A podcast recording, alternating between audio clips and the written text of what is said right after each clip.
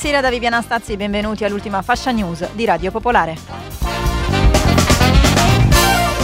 Al Cairo la trattativa per la tregua a Gaza è in stallo dopo che Hamas non ha fornito a Israele la lista completa degli ostaggi catturati lo scorso 7 ottobre. Si continua a lavorare per provare ad arrivare a un'intesa provvisoria entro il prossimo 10 marzo, giorno di inizio del Ramadan, ma la situazione dal punto di vista diplomatico e umanitario si complica sempre di più.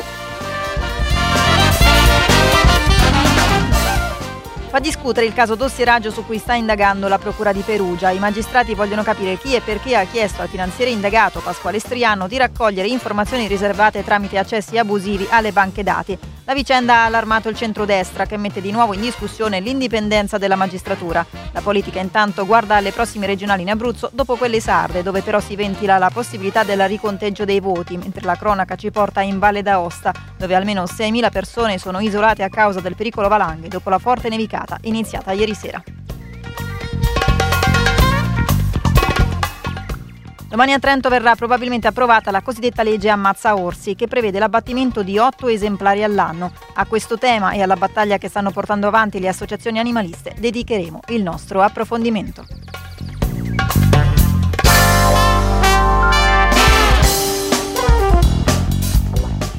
Buonasera ascoltatrici, buonasera ascoltatori. L'edizione delle 22.30 con cui andiamo a ricapitolare i principali fatti di questa domenica 3 marzo 2024. Partiamo dalla trattativa per la tregua a Gaza che di fatto è bloccata. Al Cairo ci sono i mediatori internazionali, c'è Hamas ma non c'è Israele. La delegazione non è partita da Tel Aviv quando ha saputo che il gruppo palestinese non ha ottemperato a quella che viene considerata una richiesta fondamentale, vale a dire fornire la lista degli ostaggi ancora in vita. Il tempo però stringe perché l'intenzione è arrivare almeno a un'intesa provvisoria entro domenica prossima. Il 10 marzo infatti comincia il Ramadan, il mese caro all'Islam, e questo viene considerato un fattore di ulteriore complicazione. Non c'è solo la questione degli ostaggi e del loro scambio con i detenuti palestinesi, quanti e quali è ancora da stabilire. C'è anche la durata della tregua, poche settimane o a tempo indeterminato come chiede Hamas. E poi che ne sarà della presenza dell'esercito di Israele nella striscia, per non parlare del futuro governo della striscia stessa. Questioni complicate su cui si sta ancora trattando e per le quali potrebbero volerci mesi di negoziato, ma per un primo passo, per una tregua anche temporanea, si spera ancora nelle prossime ore. La situazione umanitaria a Gaza la conosciamo, è terribile. Anche in Cisgiordania si sta alzando la tensione, come ci racconta Ilaria Masieri, delegata nei territori palestinesi della ONG Terdesom. È una situazione di tensione altissima, noi siamo estremamente preoccupati. Dal 7 ottobre sono ormai abbondantemente sopra i 400 i palestinesi uccisi, tra cui oltre 100 bambini e bambine. Eh, I posti di blocco militari sono ovunque e gli attacchi dei coloni eh, si susseguono ad una frequenza difficile anche da, da registrare. Eh, le restrizioni ehm, prospettate durante il mese di Ramadan non faranno altro che aumentare enormemente la tensione in una situazione che è ad, ad, oggi estremamente militarizzata, in cui ehm, i palestinesi vengono arrestati anche eh, per aver eh, postato qualcosa sui social. E quello a cui noi stiamo eh, assistendo è una gasificazione della West Bank, no? si inizia ad usare questo termine perché i posti di blocco creano dei bantustan tra i quali le persone non riescono a spostarsi.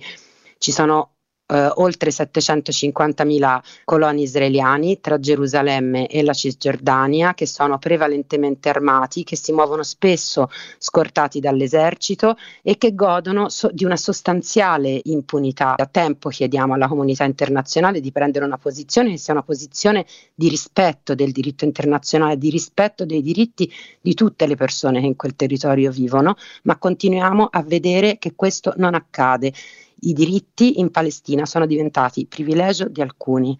Tra i mediatori internazionali ci sono gli Stati Uniti, con il loro supporto a Israele, le pressioni finora vane sul premier Benjamin Netanyahu e le contraddizioni che arrivano fino alla Casa Bianca.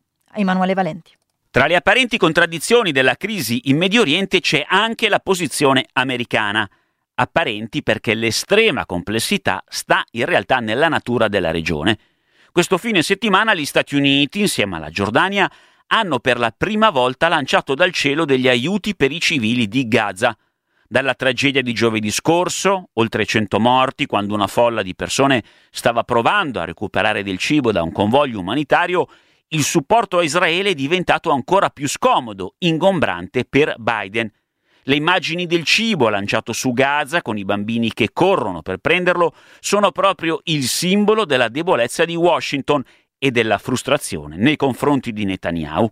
L'alleanza con Israele è cosa obbligata, un dovere storico, ma il supporto a Netanyahu di fronte alle modalità di questa campagna militare è una forzatura.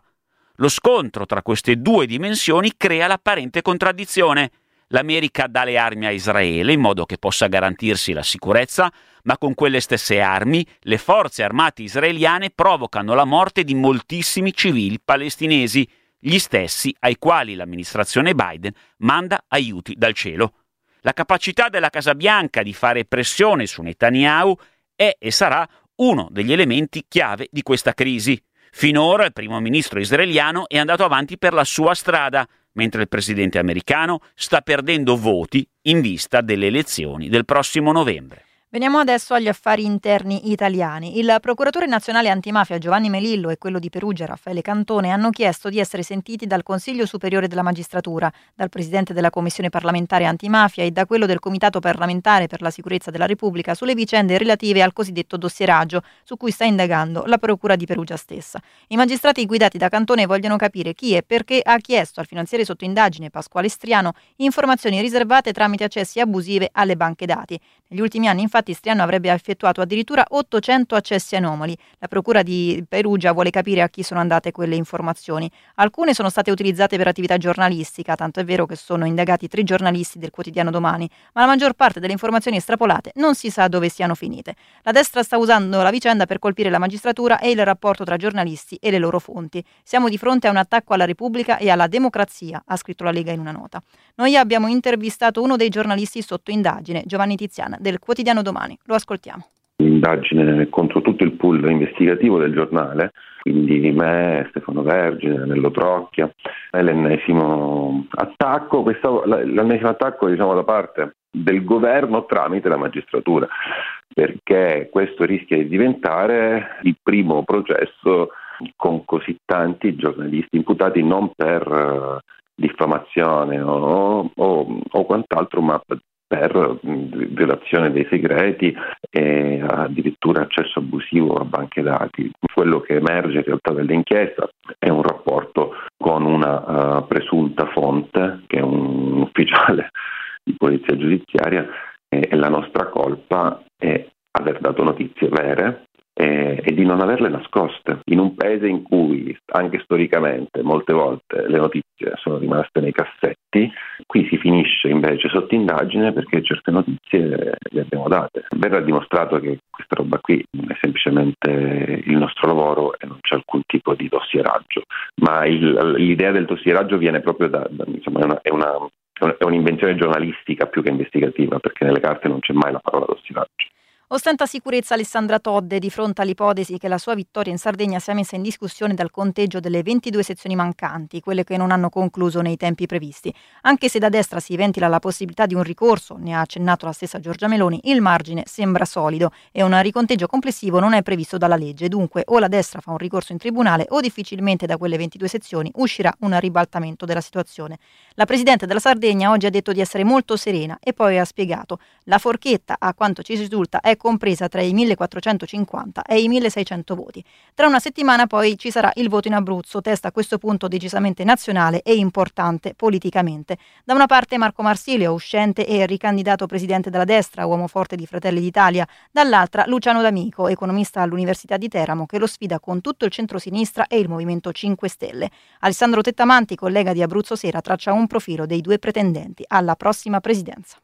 Questo è un voto territoriale, territorializzato, insomma, in cui eh, spicca la candidatura di eh, D'Amico, un abruzzese, eh, un professore, una, nato da eh, una famiglia eh, di agricoltori in un, un, paesello sperduto del Chietino, eh, Torricella Sicula, dove pure è nato Iavi, non, il padre di John Fante, per, che scrisse Chiedeva la polvere, insomma, così tanto per localizzare eh, un attimo contro eh, invece un presidente che insomma viene da Roma, è amico di Giorgia Meloni, che ha un passato appunto di Colle Oppio, insomma è passato della destra, quella con la, con la fiamma, insomma eh, romana. Però appunto il discorso che passa di più appunto, è che D'Amico sia una brava persona ed è, ed è, abruzzese e soprattutto possa riuscire ad andare oltre le casacche di partito, cosa che invece il candidato del centrodestra, a volte anche sposando l'autonomia differenziata, ha sposato più appunto la casacca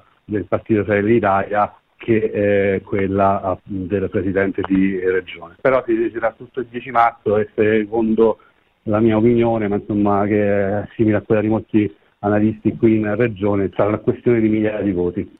Veniamo adesso alla cronaca. Oltre 6.000 persone sono isolate in due valli laterali della Val d'Aosta a causa del pericolo valanghe legato all'intensa nevicata iniziata ieri sera. Circa 4.500 persone si trovano nella valle dell'Isa, ai piedi del Monte Rosa. Qui, a causa di una valanga caduta oggi a Gabi, all'imbocco di una galleria della strada regionale, sono irraggiungibili i comuni più a monte, vale a dire Gressonella Trinité e Gressone Saint-Jean, oltre a un villaggio di Gabi. Tutte cittadine queste in cui domani le scuole resteranno ovviamente chiuse. Nella zona del Gran Paradiso, Cogna è isolata dalla tarda mattina mattinata a causa della chiusura precauzionale della strada regionale, quasi 2.000 le persone bloccate. Domani le decisioni sulle riaperture. Ancora cronaca, una giovane atleta di 17 anni uzbeka promessa della scherma sarebbe stata stuprata lo scorso agosto da tre dei suoi colleghi durante un ritiro estivo a Chianciano Terme, in provincia di Siena. Al ritiro partecipavano più squadre di varie federazioni, tra cui quella italiana. Due dei tre accusati dalla ragazza sono indagati dalla Procura di Siena per violenza sessuale aggravata. Il terzo è minorenne. Si tratta di atleti italiani. L'indagine è tuttora in corso. I legali della famiglia della ragazza hanno detto che nei confronti degli indagati al momento non ci sono iniziative di tipo cautelare da parte della Procura e lamentano inoltre che CONI e Federscherma non hanno nemmeno sospeso gli atleti indagati per un reato così grave. Negli Stati Uniti adesso, dove ci si avvia alla settimana decisiva per la nomination alla Casa Bianca, martedì infatti si terrà il Super Tuesday con le primarie in 15 stati. Per Trump la strada è sempre più spianata dopo le vittorie in Michigan, Missouri e Idaho. Per Biden non ci sono avversari tra i democratici, ma gli ultimi sondaggi lo danno dietro a Trump nella corsa alla Casa Bianca del prossimo novembre.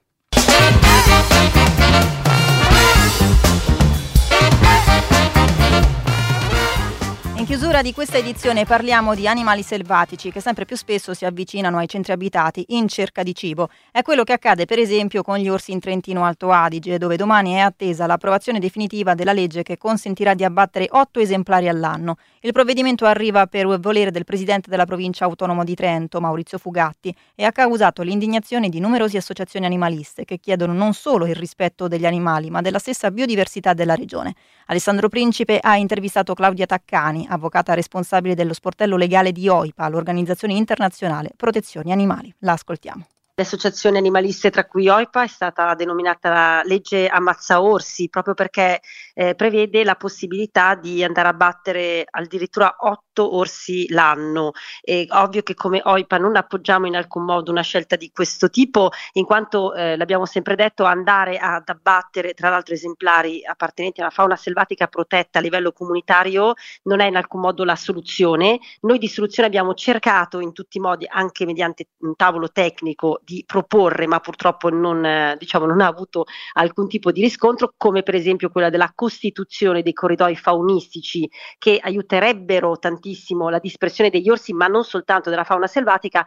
Quindi mh, andare ad abbattere otto orsi l'anno e tra l'altro andare a scegliere, eh, determinare quali siano quelli, diciamo, cosiddetti confidenti, perché attenzione, non sono solo quelli cosiddetti pericolosi, ma confidenti, quindi che si possono anche avvicinare ai centri urbani o avere confidenza con la spazzatura, parliamoci chiaro perché uno, è anche uno di questi problemi fondamentali che può attirare la fauna selvatica, non, non sarà sicuramente la soluzione. Ci sarà un modo per eh, bloccare questa legge o una volta approvata diciamo non c'è più nessuna possibilità per gli ambientalisti e per voi di OIPA di opporvisi? Sicuramente noi agiremo in tutte le vie legali e anche diplomatiche per evitare che questo avvenga. Ci rivolgeremo eh, all'Unione Europea perché ricordiamo che comunque l'orso fa parte, come hanno detto, di una specie selvatica protetta dalla direttiva Habitat, quindi a livello comunitario. Ci rivolgeremo proprio per capire se questa eh, legge vada effettivamente, cosa che noi riteniamo, a ledere la tutela della biodiversità che è anche eh, tutelata dall'articolo 9 della Costituzione e, e quindi sicuramente il prossimo passo per noi è l'Unione Europea europea. Eh, ovviamente valuteremo anche di andare sul piano amministrativo ad andare a impugnare tutte le disposizioni eh, conseguenti, però è chiaro che nel momento in cui c'è una legge eh, diciamo a monte è tutto molto più complicato e più difficile, ma non escludiamo chiaramente azioni legali insieme a tutte le altre associazioni.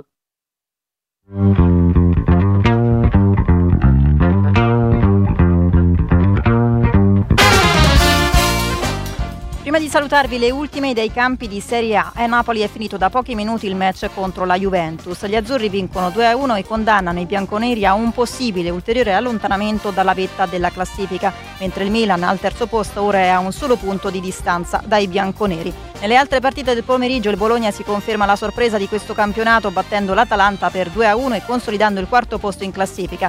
Il Cagliari raccoglie tre punti importanti contro l'Empoli con un 1-0 di misura, stesso risultato con cui il Verona supera il Sassuolo. I neroverdi tra l'altro perdono Domenico Berardi per un grave infortunio al tendine d'Achille. Per lui probabile uno stop molto lungo che gli impedirà di partecipare ai prossimi europei con la maglia della nazionale. Solo un pareggio per 1-1 invece tra Frosinone e Lecce. La ventisettesima giornata di campionato si chiuderà però domani sera con il posticipo delle 20.45 tra Inter e Genoa. E per oggi è tutto, l'informazione di Popolare Network torna domani mattina alle 6.30. Buon proseguimento di serata e buon ascolto. Da Viviana Astazzi.